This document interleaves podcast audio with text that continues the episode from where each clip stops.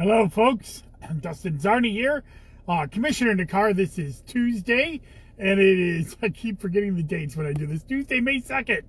Uh, welcome to May, everybody. And uh, um, uh, today's Commissioner car, we're going to talk about two things the New York State budget and a wrap up of the hearing process and court process for the Onondaga County Board of Elections. Uh, so let's talk about the New York State budget. And uh, there was, the budget is still being voted on, uh, but there is uh, plenty of good news for county boards of elections in uh, the budget, and as well as state board of elections and public campaign finance. Um, so I'll go down the list of what uh, you know is is in the proposed budget and the good news that it brings to the um, to elections overall. Now, I'm just going to put a caveat out there. Not everything that we wanted in the budget got done, but that's never the case, right? You always ask for way more and you hope that you can get some. One of the things that, you know, some of the things that were left out were any program bills. What are program bills? Those are um, legislation that is normally passed uh, in the legislature that is sometime uh, included in the budget. You may notice that bail reform was part of this year's budget. Um, that's normally passed outside of the budget, but it was part of this year's budget because the governor wanted to force changes uh, with the legislature. On the election side, uh, the uh, the budget, uh, you know, they took out any of the reforms. That doesn't mean that these reforms won't happen, uh, and I'll be talking about that in a future commissioner in the car um, probably next week about the the reforms that I want to get done before the end of the year. Um, but uh, I it, is a uh, but it, but it it isn't in the budget. So those didn't get in the budget. But there's a lot of stuff they got in the budget. Let's get straight to what the county boards got. Uh, county boards will be getting a 15 a new 15 million dollar grant for capital improvement. That is going to be huge uh, for counties like ours that are going through major changes to their voting equipment. We're getting new voting machines, we're getting new uh, polling places, and this will be $600,000 approximately, I think. I'm estimating of how much Onondaga County will get in this what what is called a capital uh, grant or a tier grant, um, and that will help offset some of this local money uh, that we are are spending bonding to uh, get our capital project done. So that's big news there. Uh, also, $4 million is uh, going towards postage, and that's reimbursing county boards for postage for the prepaid postage um, for uh, absentee ballots. You no longer have to put a stamp on an absentee ballot. You no longer have to put a stamp on an absentee ballot application. Uh, all of that uh, can we can mail stuff right out to you and uh, you can have it come back. So that is um, pretty good news. Uh, they also also reauthorized a lot of the previous grants. Um, there are some grants out there where the county boards haven't been able to spend the money yet. Um, a lot of times what happens with this is that they're waiting for a bunch of grants to accumulate so they can do big purchases instead of little piece by piece uh, and, and this will also help a lot of those boards that were able to either spend local dollars on stuff and keeping the grants for a rainy day or are doing major projects like us at the Onondaga County Board of Elections. So th- that is a really good um, uh, amount of uh, good news for county boards of elections. On the New York State Board of Elections, I can tell you that the uh, budget that they requested was approved uh, and it, without any cuts. And this is, uh, you know, not always been the case. So uh, there is new staffing, and uh, to plump up the New York State Board of Elections, get more, uh, you know, more uh, directors, more people to be able to handle all the burdens that we're giving there. And you know, the State Board of Elections is our big brothers and big sisters at the county board, so that is really, really good news. Also, on the public campaign finance. Um, you know, I know a lot of people want it to be fully funded this year, but uh, what it, but there is such good news about what they did do. Not only did they fund the administrative costs, they created 56 new positions uh, for the public campaign financing.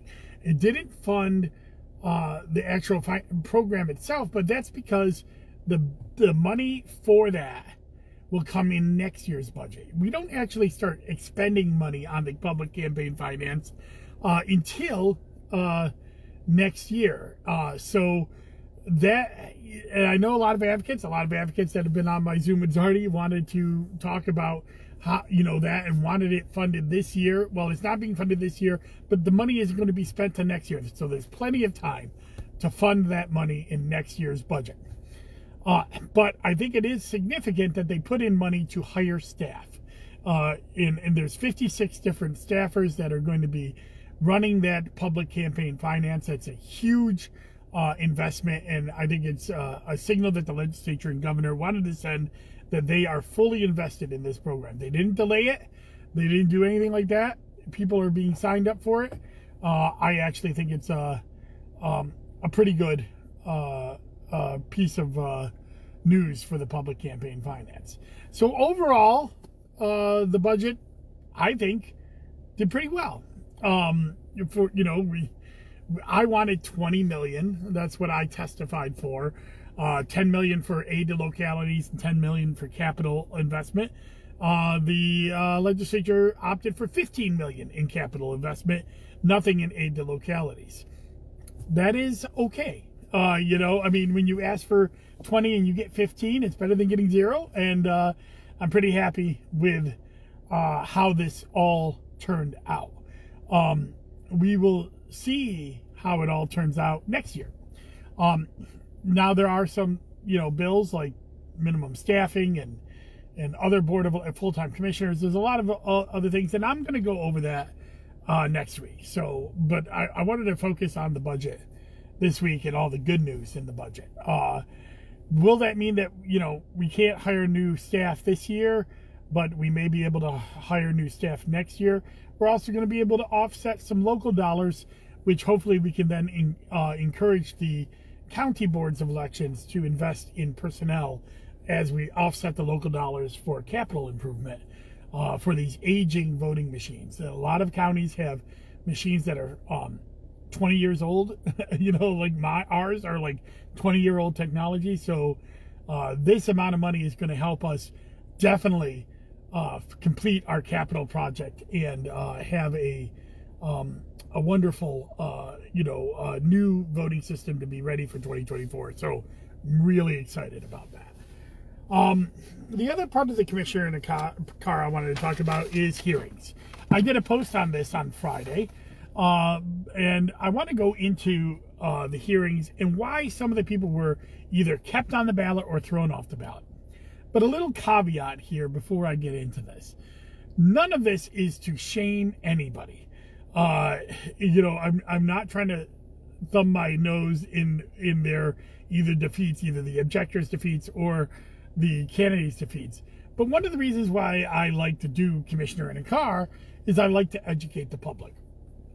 And I think there's a lot of lessons in here for objectors and for candidates on um, things that you should or shouldn't do when filing petitions, which will you can avoid. So um, uh, the reason I talk about it is I hope to uh, give them, give people uh, a uh, a sense of all the things that uh, that go into um, uh, you know these hearings and what you need to do to avoid some of the outcomes that we had here. So uh, the and I'm to kind of, you know, lump them together in like, uh, you know, in kind of like similar situations. So we had a couple of, uh, um, uh, we had, uh, two, uh, offices that were thrown off the ballot because they were obviously short on signatures. Uh, County Legislative District 11 for the Democrats, and Ian Hunter's petitions uh, for school board uh, for the Republicans. These petitions were turned in by the candidates, and um, they were obviously short on signatures. However, the boards of elections at Onondaga County, we do not uh, actually count signatures when they come in because there's an assumption of validity. However, I think that gets people to think, oh, well, you know, maybe they'll be able to slip one by the goalie. Well, the other side is always counting. And they were able to put in objections that threw those candidates off the ballot. We then had uh, about three Democratic candidates that were thrown off the ballot because they had um, uh, signatures on their petitions that were not members of the Democratic Party. Uh, that reduced the number of valid signatures after objections to below the minimum threshold, and they were thrown off the ballot. And that was uh, County Ledge District 5 with Duane Main, uh, County Common Council District 4, uh, Hassan Bloodworth, and Common Councilor at Large, Waquan Pride Green.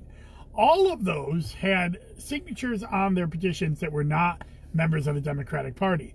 Once the objections made, uh, uh, uh, and in the cases of Hassan Bloodworth and Waquan Pride Green, there was a lot of them. With Duane Main, it was only four, but he only had, um, I think, actually, I'm sorry, it was only five, but he only had one signature over the minimum uh, when he filed his signature. So uh, if you go just one or two signatures below the minimum after objections, you are thrown off the ballot. So Duane and Hassan and Waquan Pot Green were thrown off the ballot because of those. Waquan Pot Green also had a situation where he had a witness who was going around collecting signatures for him that was also not a registered Democrat. So uh, that threw off lots of signatures. Again, when you're getting signatures, you need to make sure that your your person that you're getting signatures for are on um, are, are are in the party that you are are walking with. Um, I'm kind of going over the ones that were thrown off the ballot, and then I'll go over the ones that were kept on the ballot. Um, in um, County Legislature 16, there was a WFP candidate, David Knapp. Not the David Knapp who's a legislator on the Republican side. He's actually head of the Working Families Party. Uh, they put in signatures, um, but Mr. Knapp does not live in the County Legislative 16th District. And why is that important? Usually, you don't need to live in the district you're running for. We have a congressman like that uh, with Brandon Williams. Um, but you sometimes you have to move in by uh, election day or after election day. And in, in, the case of Brandon Williams, he actually doesn't have to move in at all because you have to live anywhere in New York State to be a congressman in any of the districts in New York State. Uh, that's a constitutional issue. But I'm going to leave that aside. Going back to the petition, um, the difference here is the county legislature has a uh, residency requirement in the Onondaga County Charter. Uh, the residency requirement says that you, uh, if you're going to be running for county legislature, you have to be a resident of the district at time of nomination or filing petitions, and that's what happened here. Mr. Knapp was not a member of the district, uh, and thus the challenge was accepted, and he was thrown off the ballot. Uh, we then had uh, the final um, person who was thrown off the ballot was Geddes Town Board GOP, Mr. Wynn uh, James Wynn, uh, a judge ruled him off the ballot. This was not an objection from the Board of Elections, but it was a, uh, an objection that went straight to court. And the reason it went to court is for voter fraud. Uh, and now voter fraud can be defined in many different ways. And sometimes voter fraud is not as nefarious uh, as it may sound. And this is one of those cases. Here we had a case where Mr. Wynn, um, who was a first time candidate, uh, was running for office. He did not seek advice from the Board of Elections, and he wanted to create a petition that would put him on the ballot. Well, Mr. Wynn uh, took the Republican town slate. See, he was not, he was running a primary against the Republican town slate. He did not get nominated by the Republicans, but he took the Republican town slate, removed the name of one of the candidates for town board, and inserted his own and started passing those petitions. Well, there is case law that says that if you are passing a slate petition without the permission of the other people on the slate, that is a, a, a version of voter fraud. It's deceiving the voters that you may be running as a ticket together, and uh, you can get thrown off the ballot for that. Now, you can't do that at the Board of Elections. The reason you can't do that at the Board of Elections is that we have no um, uh, subpoena power we cannot uh, actually bring people in and put them under oath uh, and get and ascertain facts. That's uh, the realm of the court, and that's why voter fraud is kept kept to the round of the court, uh, to the realm of the court. So um, that petition, the Judge Antonacci, who I agree with on on this on this uh, uh, on his uh, determination, said that you know because of the the case law, because of the uh, precedent, that uh, Mr. Wynn has been thrown off the ballot, um, and he is no longer a uh, a candidate for GOP.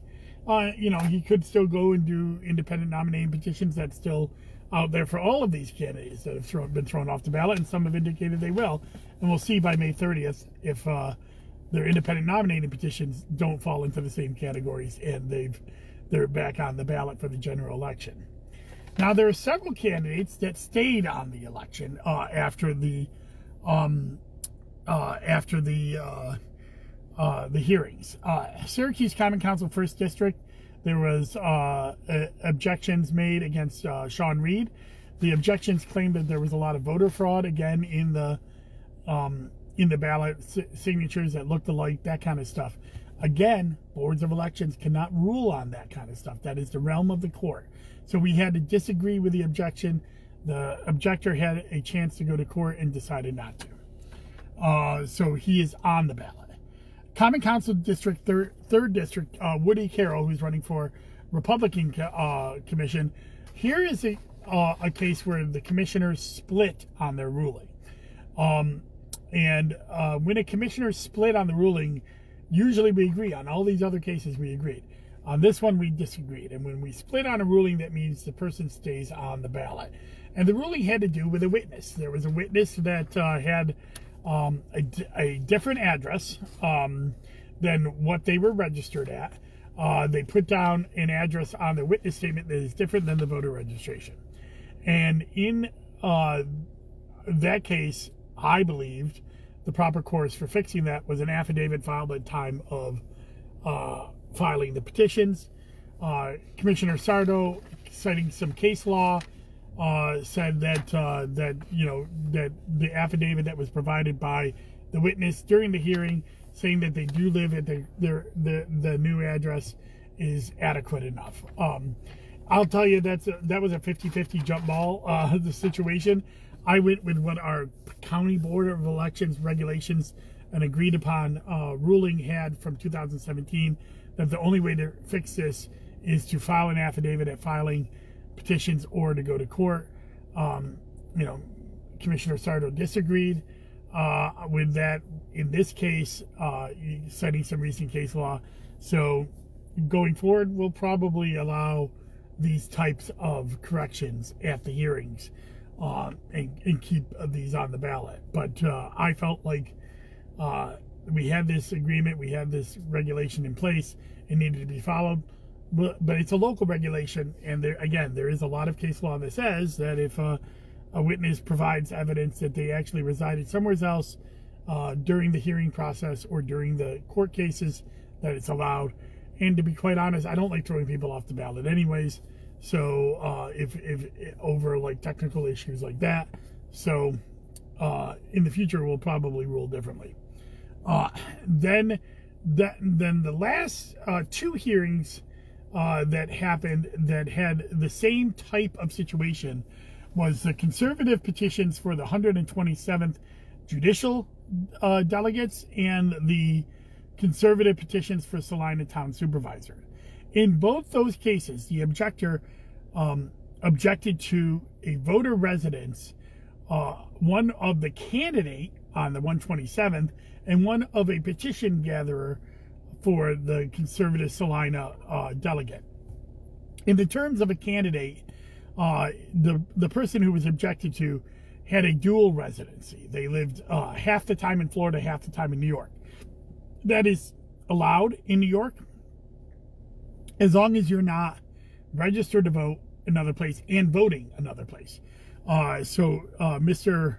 Well, the candidate uh, agreed that you know Kennedy provided some evidence that showed that he is uh, a, you know his home that he had here in New York was his primary residence uh, and without any other uh, um, residence we we or any other evidence uh, we you know we kept him on the ballot uh, in the Salina um, conservative was the same thing and here we had a little bit of a different situation here we had a witness that had recently left her home uh, due to a divorce, uh, but was still legally on the deed and in the middle of the divorce proceedings. Uh, New York State election law made it very clear that uh, a temporary address, uh, because uh, you know, or, temporary living situation does not change your residency, and the the witness um, put in an affidavit saying that they considered their their address on file as their permanent address and will do so until the end of their divorce proceedings. And that was enough to um, put, uh, to keep that person on the ballot. And again, remember the difference here with that and the Woody Carroll place is uh, uh Woody Carroll situation is the witness put the correct address on there, uh, but it was being challenged by the objector. Uh, and both of these situations have another thing in common uh, voter registration challenges, and this is something that I've never come upon, uh, uh, uh, come um, come come across, have to be done before the filing of petitions. This, this is a unique. there's a lot of case law on this that says that once the board of elections has accepted a voter registration, that means they they registered a vote and they've had a bipartisan check and in the system you can do a what's called a voter registration challenge. But that voter registration challenge has to happen before the filing of petitions or before the start of circulating petitions, which was February 28th. Um, now, the voter registration challenge was actually done on one of these candidates, and uh, but it was done after the filing date, so he couldn't uh, deal with the petitions. But we went ahead with the official voter registration challenge as well, and that involved getting the sheriff involved.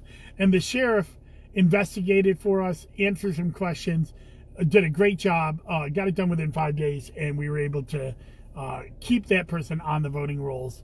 Uh, and and I'm not going to go into which one that was. It's because it's a hypothetical situation, um, but it's not hypothetical, but it's it, it's not uh, public information because that that this was part of the the petition process. But we did a voter registration challenge for the first time, and we got the sheriff involved, and uh, that was my first time as commissioner having to do something along those lines. So um, it doesn't happen often, thank God.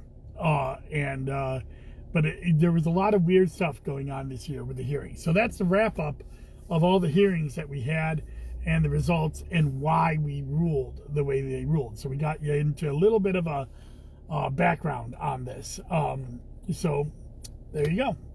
Uh, so this week, uh, uh, I'm actually changing things up a little bit. I was going to do a Czarny seminar on absentee ballot voting. I'm pushing that off till next week because absentee ballots are going to go out next week. So I'm going to have the focus on absentee ballots next week. Uh, so my Zoom with Czarny on Thursday will be Blake Carter, who's running for County Legislative District 6.